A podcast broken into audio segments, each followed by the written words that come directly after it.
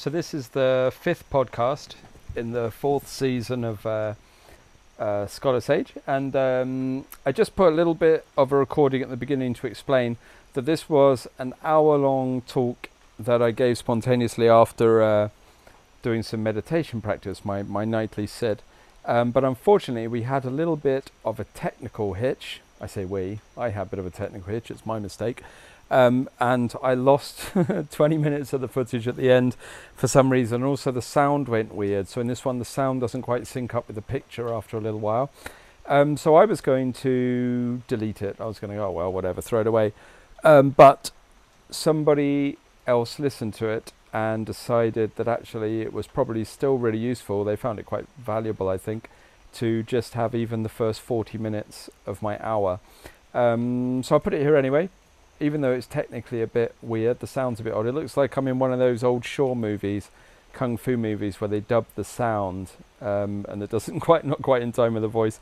Um, but if you're just listening to this on iTunes or something anyway, then I guess you won't even know. You won't notice.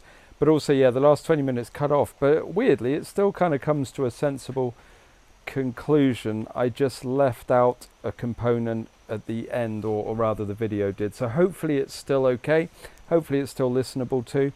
Um, and hopefully, there's something useful in there. But in future, I shall record the podcast with two cameras so that I don't lose the footage. It should forever be known as the lost footage at the end of this episode, the stuff of legends. So, sorry about that, guys, my technical uselessness, but hope you enjoy the episode. Hey, guys, just another chat by me, another informal rambling after my uh, practice this evening here in my peaceful spot.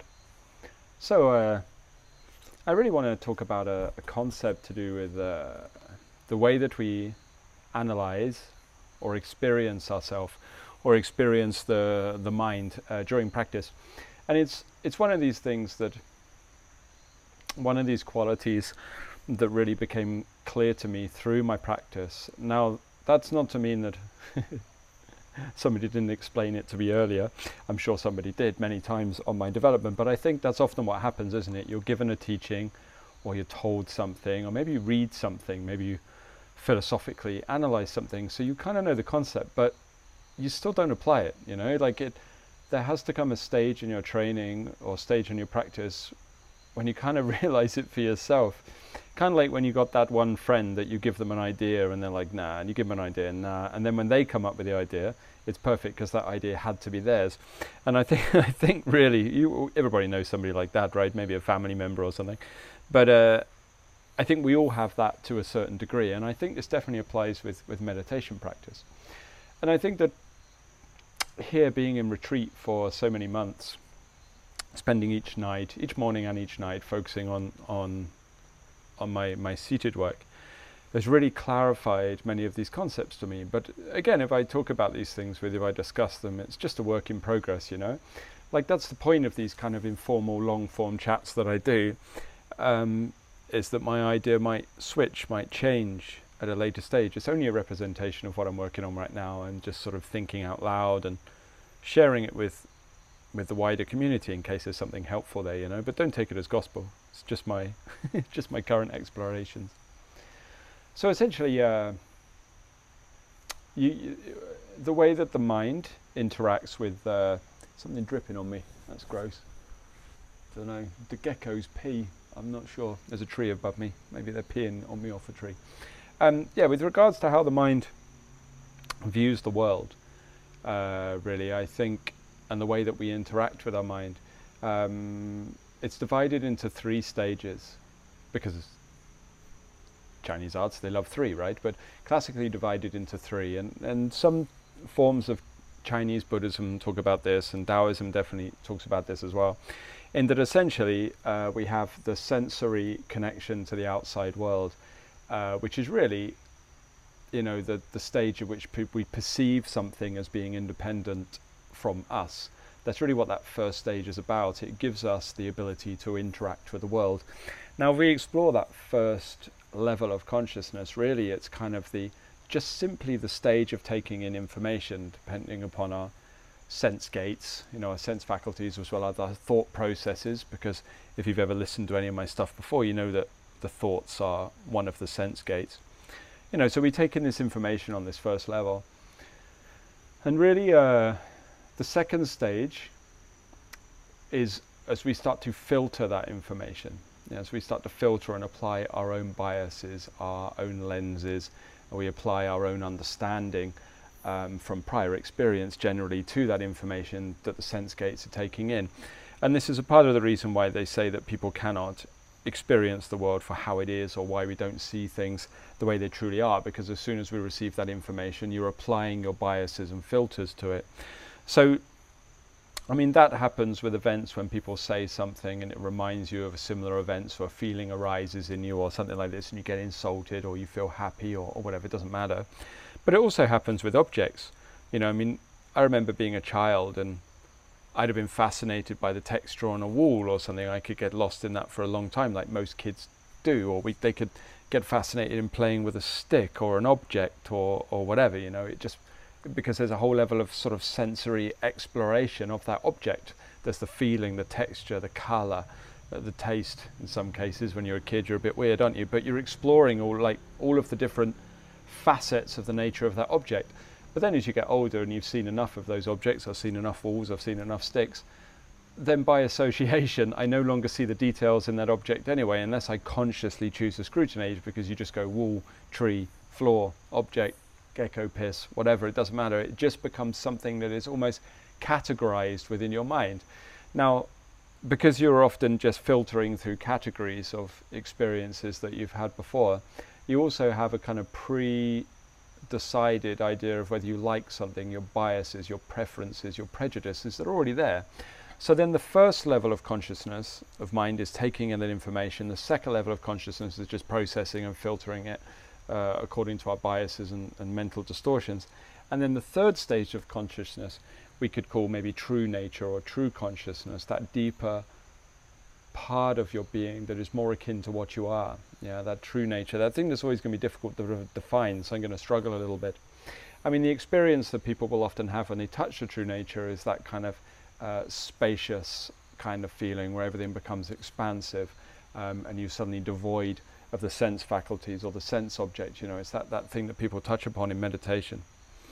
And this is really what I want to talk about because I think that there's often an error with regards to the location of your, uh, or of many people, and there was for me for a long time. There's an error with regards to where you place your awareness, with regards to starting to try to understand yourself or to explore the workings of mind. Because if we think about the three different locations you can have your your awareness, which is a mental exercise as much as anything, so you can have it on the first level which would essentially be to fully register everything that your sense gates are reading, isn't it? So if I'm sat there in meditation practice or, or self analysis, doesn't even have to be meditation, but I'm fully aware of what I feel and what I'm hearing, and I've got my eyes closed, so not what I'm seeing, except maybe visually created phenomena, and, and then I'm kind of paying attention to my breath or the body. This is kind of the first level of consciousness, isn't it? Because you're still very much tuned in uh, to the level of mental connection to the world that you would be in the waking world. It's not much different, is it? Outside meditation, inside meditation, not much so different at that stage. Now, this doesn't mean we don't stay with that first level of consciousness, because often you do, because you use something in the body, the somatic experience, the breath, the body, whatever it is, um, as an anchor to sort of lock the mind onto a little bit so that the hubbub of your mental chatter goes away. So it's quite a useful tool for leading that kind of calm quality, that settled quality, the calm abiding. But really, it's only the first level of consciousness. The second level of consciousness we'll come back to, that part of the distortion, yeah, the distorting area. And then the third level of consciousness, that kind of true state, that emptiness, is often what a lot of people will then jump to from the first process. So they'll go from paying attention to the body, paying attention to the breath, paying attention to the dantian, whatever it is, an object that you're somatically experiencing. And then they'll try to jump to emptiness. So they'll go, right, okay, I've been listening to my body and now I'm just going to absorb into the void of true nature. Now, is there anything wrong with that? No. No, there's nothing wrong with that. And a lot of people will have that kind of experience.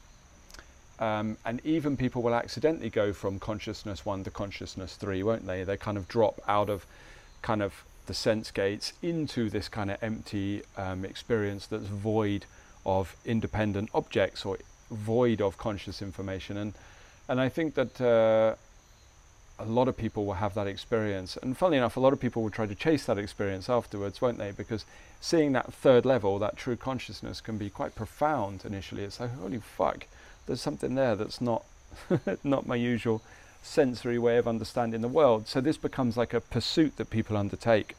And I, I, I can recognize that. I recognize getting stuck there myself. Definitely. And you end up kind of slingshot in between the two because you can't live in emptiness. Not really. Like, how would you function? How would you get up and go to the shop or bother to go to the toilet or something? you just sit there peeing yourself, not leaving your house.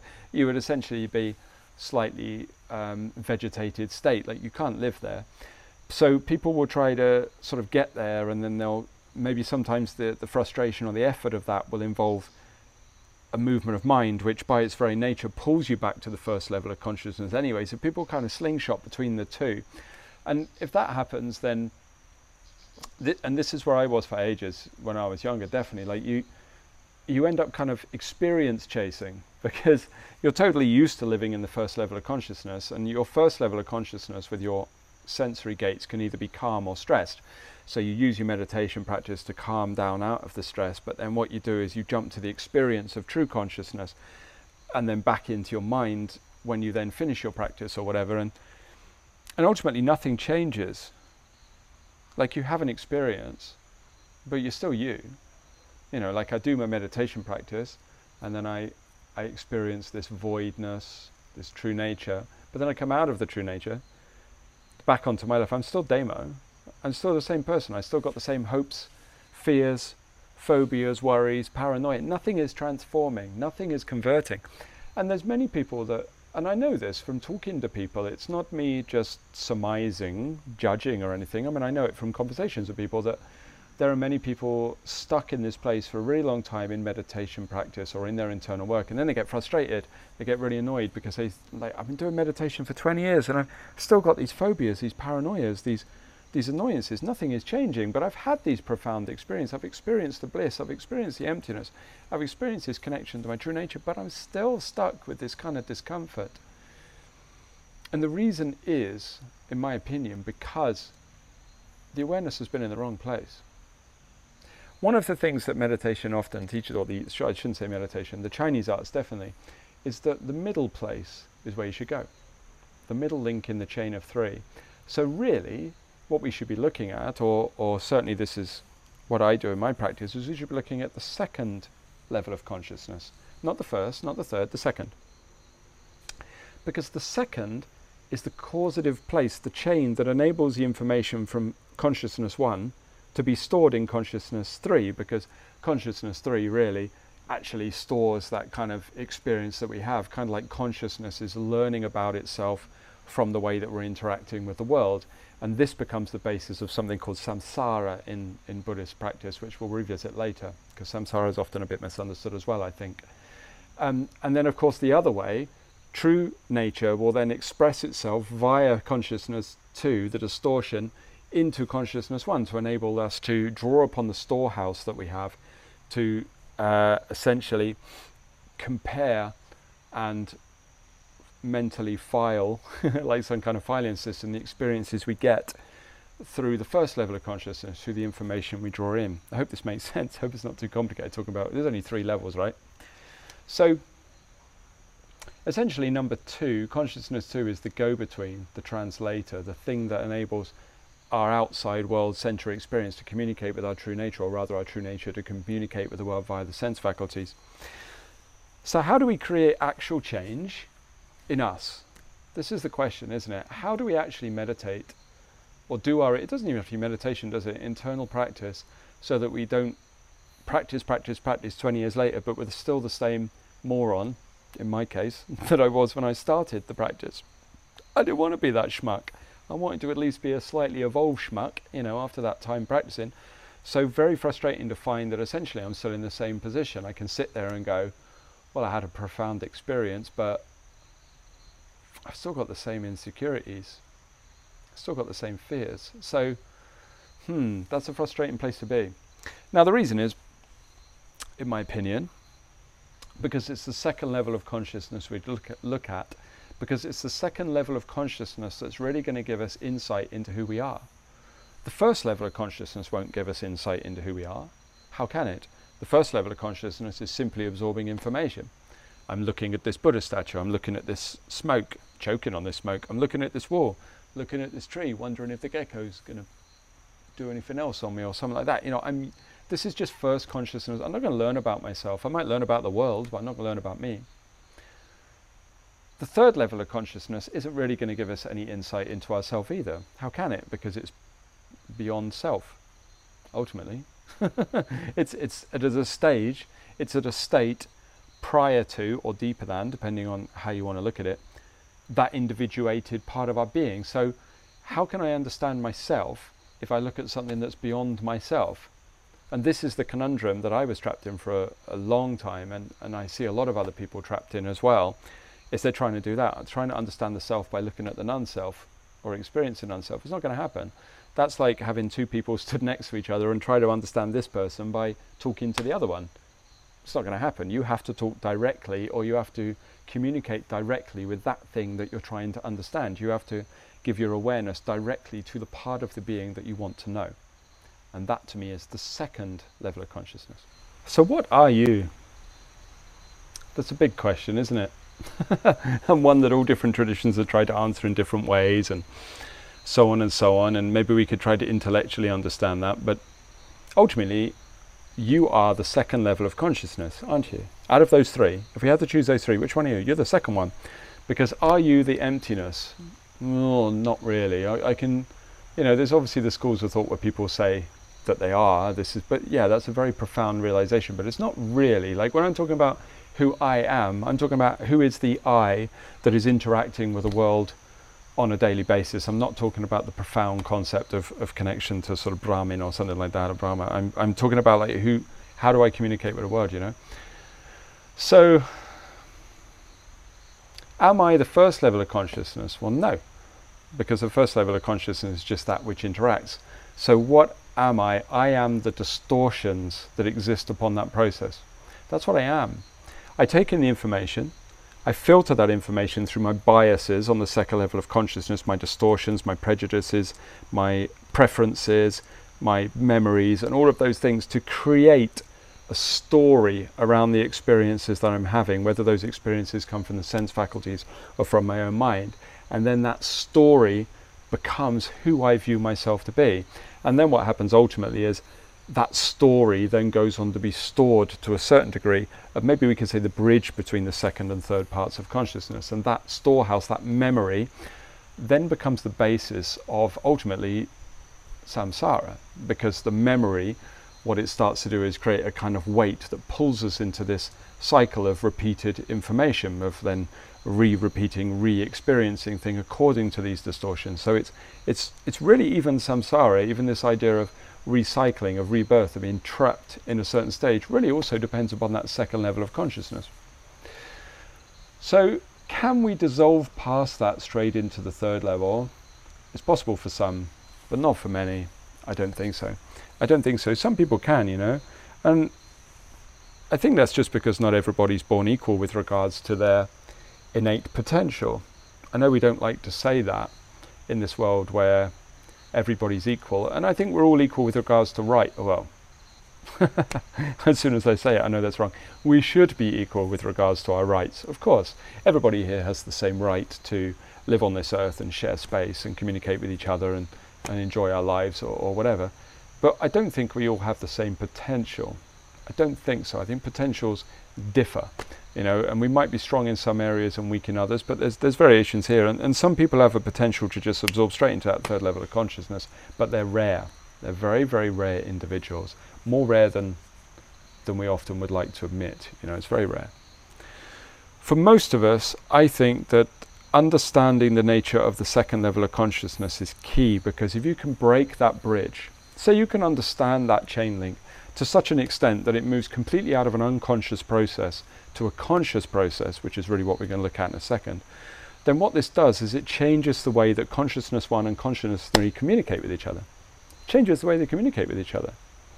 So now what happens is the way that true consciousness interacts with the sense faculties and the way the world is, is not placed through that same level of distortion, or it's not placed through the distortions in an unconscious fashion.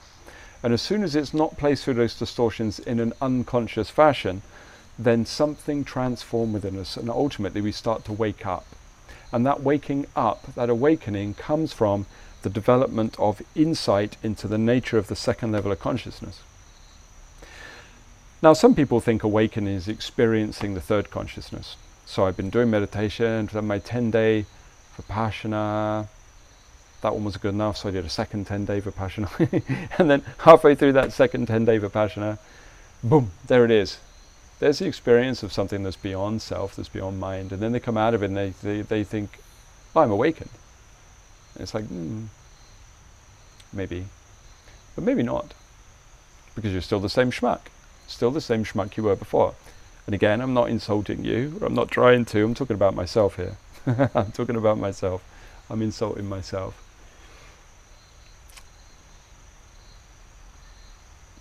That awakening process really to me is more about not experiencing the third level of true nature, but really understanding the nature of the second level of consciousness and understanding the distortion process that we go through as the information comes into us. That's it, right? Because if something is unconscious, I'm going to generalize here, maybe this is wrong, there might be some incorrections here, so um, feel free to nitpick if you want to, but uh, you know, ultimately I'm just trying to give you a concept, so it not, might not be 100% accurate. But if something is unconscious, ultimately, they we could say that li- well, mental if a mental process is unconscious, we could say that largely it's reactive or habitual. That's the generalization I'm going to make. Largely it's reactive or habitual. I think that's fair to say. So what that means is I take in the information, I look at the Buddha, I smell the smoke um, or whatever, I feel the wall maybe, and then there's a whole series of processes that my mind goes through, isn't it, that I'm not necessarily aware of. So I looked at the Buddha and I didn't really, I didn't bow to it, I didn't have any reverence for it, but obviously when I see the Buddha, there's a, a load of associations that I have that run through my mind, isn't there? There's concepts I have around what a Buddha is and places I've been where I've seen Buddhas and the things I've been taught about it, what I know about his life story, how it makes me feel. But all of these things largely are just unfolding super quickly. At the same time as this, uh, the texture of the wall probably has things I associate with it. The colours, the smell of the smoke has all these, all of these things that are just habitually running. They're a habit. They're not something I'm in control of. It's there. It's all forming, and that's a good job, really. It's a good job. It's habitual because I mean, I'm looking at so many different things and smelling so many things and touching so many things on a day to day basis. I wouldn't want to be consciously aware the whole time of all of the different filtering processes going on. It would be a nightmare. It would be like mental overload. So, some of it has to be on autopilot in order for you to function. You have to have that distorted self in order to function. Now, the other side to it is reactivity, because that's all habitual, but then there's reactivity as well, isn't there? When I take something in, there's a feeling that comes back. That's a reaction. So, for example, I look at the Buddha, and obviously, because of my chosen life path, I do have a fair degree of reverence, as much as I can as a godless Englishman. I have a certain degree of reverence for the imagery of Buddha and the life story of Buddha and the attainments of Buddha. Now, of course, all of these things are um, not necessarily negatives, but they are attachments, they are ideas, they are concepts that's there. So what happens is when I see the Buddha, especially bathed in this rather artistic, semi sort of post-apocalyptic in some ways light, this kind of dramatic kind of thing here, that that image comes in and there's a reactivity that, that comes back out of me, and that reactivity is not negative. It's like a warm feeling. This is great. I feel good. I feel spiritual while I'm sat here because of my connection I have to it. Now, at the same time, other things can make us feel sad or frightened or empowered, disempowered, angry, whatever. This kind of reaction that we have that arises automatically out of us. These are all the distortions. These are you. These are your sense of self. These are the, the things that we want to understand.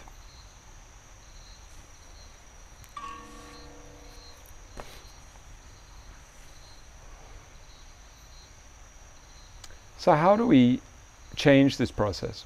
Well, we have to bring that which is unconscious towards consciousness. We have to be aware of it. not knowing it intellectually. You know, I mean, I always think that the kind of antithesis to, in many ways, but not other ways, the antithesis to spiritual work is philosophy, because I meet a lot of philosophers. They normally smoke a lot of cannabis, don't they? to be honest, but that sit around and talk and talk and talk about spiritual practice, and they surmise this and surmise that, and say this and say that and read that, but but often they don't have any direct experience. This is the problem. They can talk a good practice, but they don't have a good experience. Now, at the same time, I'm not saying you shouldn't ever analyze intellectually, but do be aware that it's only useful to a point, and it becomes useless or unhelpful to us when we start to mistake that intellectual study for actual experience, direct experience, and, and really it's what we want is the direct experience. So what I need to be able to do is directly experience that process taking place. Now, first of all, I can't do that straight away, looking around the room, looking at the light, smelling smoke, touching the wall, stroke the Buddha, rub his head for luck or whatever, and have all of these sensory experiences, and then do that process, go through that process of making the unconscious conscious, the unaware aware, bringing it to the front, shining the light on the on the distortion process of our sense of self, because there's too much going on. Too much going on. I can't do that all the time, so I have to sit still, close my eyes, shut out some of that information, breathe, settle, slow down the mind, so there is less stimuli, less information coming in. I mean, that's really what the first level of meditation is, isn't it? Calming down, slowing it all down a bit, stabilize the mind so less objects come in. Then what happens is I really want to have my awareness on the second level of consciousness while I'm trying to develop some kind of insight into the nature of who I am because I need to understand where is the habitual reactivity that is taking place inside of me? Where are these unconscious distortions that are there? Now, interestingly, like we don't analyze in a psychological way, like psychoanalytical, because that becomes like a form of philosophy as well, doesn't it? And the very act that you're thinking psychoanalytically produces a thought stream that really becomes another object in its own right. So that's very that's very difficult, isn't it? And this is really where the key is. We simply apply our awareness to it. That's it. It's the simplest thing and the hardest thing. Because if I've got a process taking place I don't know why I'm doing. I don't know how I'm going to demonstrate this with my hands. That's the distortion process. don't know what that is, but the distortion process is taking place. If I apply my awareness to it, then we have to be careful because certain things will, will start to happen, won't they? Sorry, I keep looking up here. The moon is beautiful. It's a very large full moon giving off like a ring of light. It almost looks like a well, it is a rainbow pattern around it. It's coming through the clouds over the jungle. Super nice. I wish I could share it with you. But you know what it's like when you try to photograph or film the moon. It looks really impressive to you. Then you look at the footage, it just looks like a little white dot, doesn't it? It's ultimately a bit of a, a bit of an anticlimax. But oh, sorry, I'll stop getting distracted by the moon. I'm always absorbed by the moon's beauty. Ignore it. Ignore the moon. So, when I apply my awareness to that process, you're going to want to do several things, and you can't do those things because what you're going to want to do is judge or analyze or make a point of or make a note of. And you can't actually because, well, you can and you will for a long time because all of those things, what they'll start to do is they actually just become an expression of the distortion in its own right. It's like another trick by the mind. It's like, I'm not looking at consciousness one, the sense objects. I'm not looking at consciousness three, true emptiness. I'm looking at consciousness two, the distortions of self. And when I look at it, it produces more distortions of self, which strengthens that. So you can't do that. You have to apply the awareness in a very passive, neutral, non judgmental, almost disinterested fashion. And to me, this is an expression of Wu Wei, because Wu Wei doesn't mean non doing, sat there like a lemon. Or what it means is to non govern, or not to change, or not to affect. For me, one of the greatest analogies for Wu Wei was that it was said that a Zhenren um, should be able to walk the earth without leaving any footprints. I've definitely paraphrased badly, but you know what I mean? Leave no footprints behind or, or something like this. Now, you could talk about that being a, like sort of a political, philosophical influence on the world, of course. But to me as well, with regards to mental qualities, if I'm leaving no footprints, that means my awareness must be able to observe the distortions of the sense of self without creating more sense of self, without creating more distortions, because those are the footprints. So what I'm trying to do is non-govern, because as soon as I judge, go, oh yeah, That's why I'm a dickhead. I've created a kind of governing, a kind of distortion. I've left more footprints. To non govern means to simply become aware of, but accept. and that's it. Now, what happens is as I become aware of that process, I accept, I don't judge, I'm neutral to it, I'm a passive bystander, just paying attention to that, giving my awareness to that. It's that process experientially moves from the unconscious towards the conscious. Now, as it moves into the conscious, what starts to happen is your body, your mind rather, starts to no longer need it. So it starts to separate out. It's like, oh, you've dug this up, don't need it anymore. And it's amazing how your mind will filter it, will start to change it, get rid of it. Because things only have a power over you if you don't know they're there. It's almost like subliminal messaging. Once someone's pointed out the subliminal messaging, it doesn't work. Once you can see the little snippet of extra footage they put in there, or the advertising, or the dodgy messages in Disney posters or whatever, and someone shows you, they don't work anymore because you can see them because they're now conscious, not unconscious. And this is the problem with the sense of self, is often it's unconscious.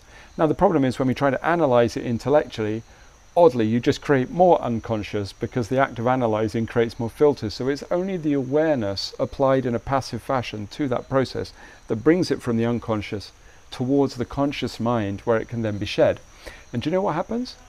Once you do this, you don't suddenly go right this is this is wrong to me for cultivation good for therapy not for cultivation right why do i feel this way or react this way because of this thing that happened and the, okay that's why that's the root cause. That's analysis. Now as soon as you're doing that you're actually creating a greater degree of distortion.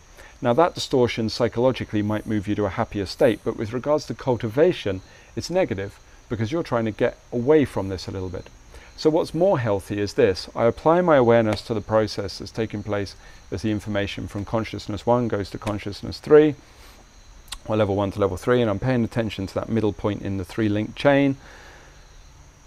But I haven't really learned anything. There's no insight now. But then I stop my practice and I walk away, and then boom, you get a sudden insight. And that's what happens. Insight arises, and it doesn't even arise at that moment. It's like, oh, there's a shift, there's a switch, and I don't even know what it is. I don't know if it's that trauma, I don't know if it's that anger, I don't know if it's that argument. I Remember, something has shifted. I can't even put my finger on it. I don't know what has shifted, but I'm different, and the world is different. The way that the information that's coming in is being experienced by my true self is not the same. There's a shift. And normally, at first, that's a shift sideways rather than a shift forwards, if you get what I mean. And I mean by that, shift backwards would be negative, becoming more distorted. Shift forwards would be moving towards a greater de- degree of transcendence or awakening. Shift sideways, see metaphorical distances. When I'm talking sideways, I mean like there's a shift, there's a change, but it's not necessarily moving you towards a more beneficial state if we had to put some horribly linear metaphor in it. There's just kind of a different perception. And that's what happens is you kind of shift sideways a little bit. There's a fluidity in your nature. There's a fluidity in the way that you start to understand or perceive the world. You couldn't really say one was more awakened than another. It's just a change process. And this to me is like a very destabilizing stage where you don't quite know who you are and things shift, likes and dislikes and preferences and reactivities and habits. And I don't know exactly what's going on, but Sometimes what happens with practice there's a shift. Okay, again, it's a horribly black and white metaphor, I know, but forwards. There's a shift towards a point where some of the filters are gone. Now there's a truer experience of things. And do you know what happens? Life becomes more beautiful. That's the first thing that happens. If life is not becoming more beautiful, there hasn't been a shift forward. Because one of the reasons that we don't recognize the beauty in life anymore is because of the sheer amount of other experiences we've had in the association. So the first time I looked at this Buddha statue, even on a really simplistic level, I walked into this garden, turned on the lights at night. Whoa, that's beautiful, isn't it? Look at this Buddha sat here in the middle of the jungle. How beautiful. By the 25th time I'd seen the Buddha, it's like, oh, there's Buddha.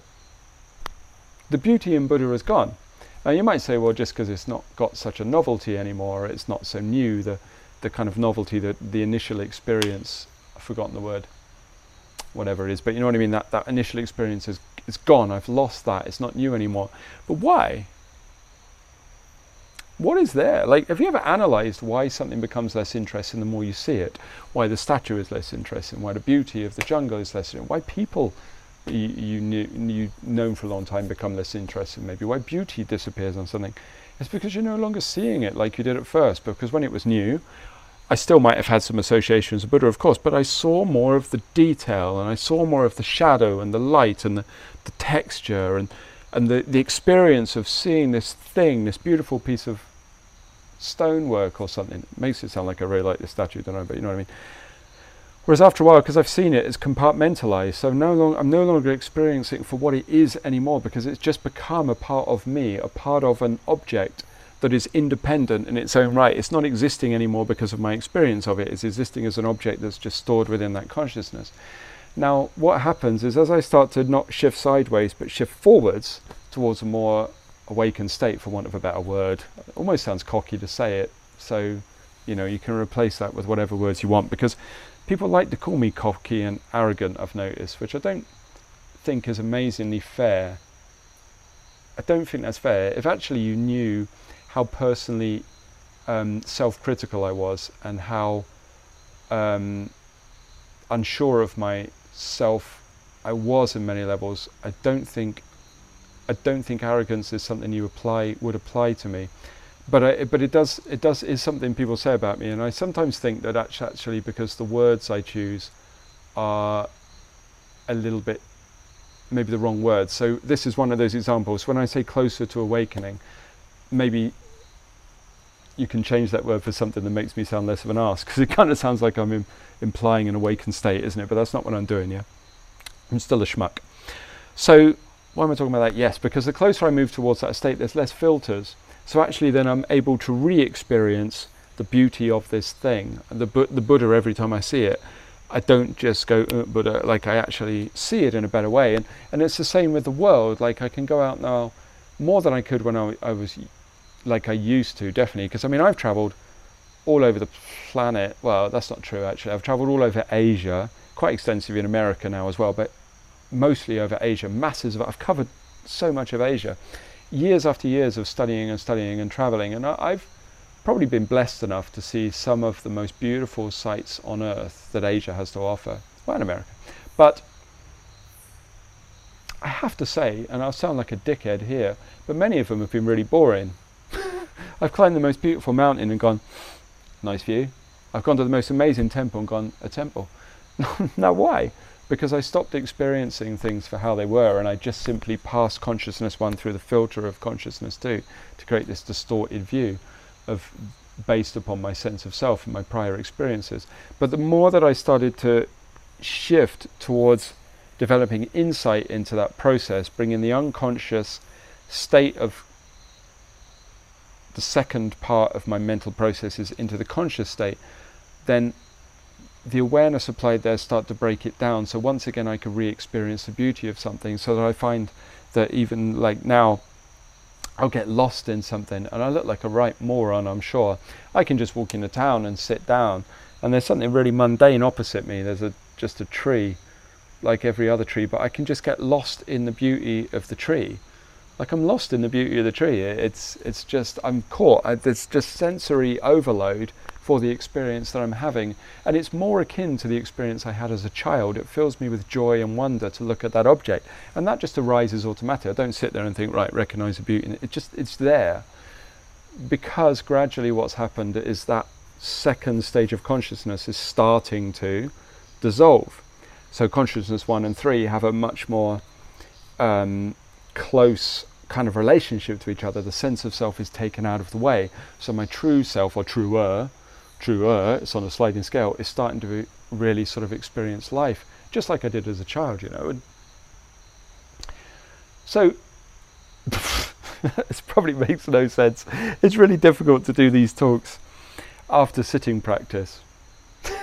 Maybe I should always do these talks before sitting practice because I go, you know, my head gets um, a little bit vague, a little bit conceptual rather than literal. So maybe it's not a good time to explain something. So I apologize if you've just wasted all this time listening to me go on about complete shit. But yeah, because consciousness one and three are starting to have a greater degree of communication, now I'm changing. Now I'm changing. Now there's a transformation. Now I'm not Damo anymore. Well, I'm still Damo, you know what I mean? But I'm not that Damo. I'm not who I was. There's an actual evolution that feels useful. It feels like when I do the practice that now something is transforming. My life is changing. I'm changing. The way I react to things is changing. The way I experience the world is changing. Now my arts are fruitful in that sense. I've stopped hunting the experience of the third consciousness. I don't even bother anymore. You know, it's not like I'm looking. I've had the hit. I had the hit of the transcendent state. I went to places that.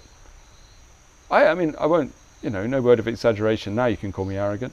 I've been to states of consciousness and realms of existence that are very, very deep, but I was still the same asshole when I came out of them. So ultimately, they were useless. They were no different from taking some drugs and getting a hit. They were just an experience rather than an insight into the nature of self. And as soon as I step back from wanting those experiences and instead developing insight into the nature of my distortions, that it just unfolded experientially because of applying my awareness to that level of who I am, then actually my true nature can interact with the world on a greater degree. I don't get the same hit, the same experience, the same high, but now I'm actually transforming, now I'm changing.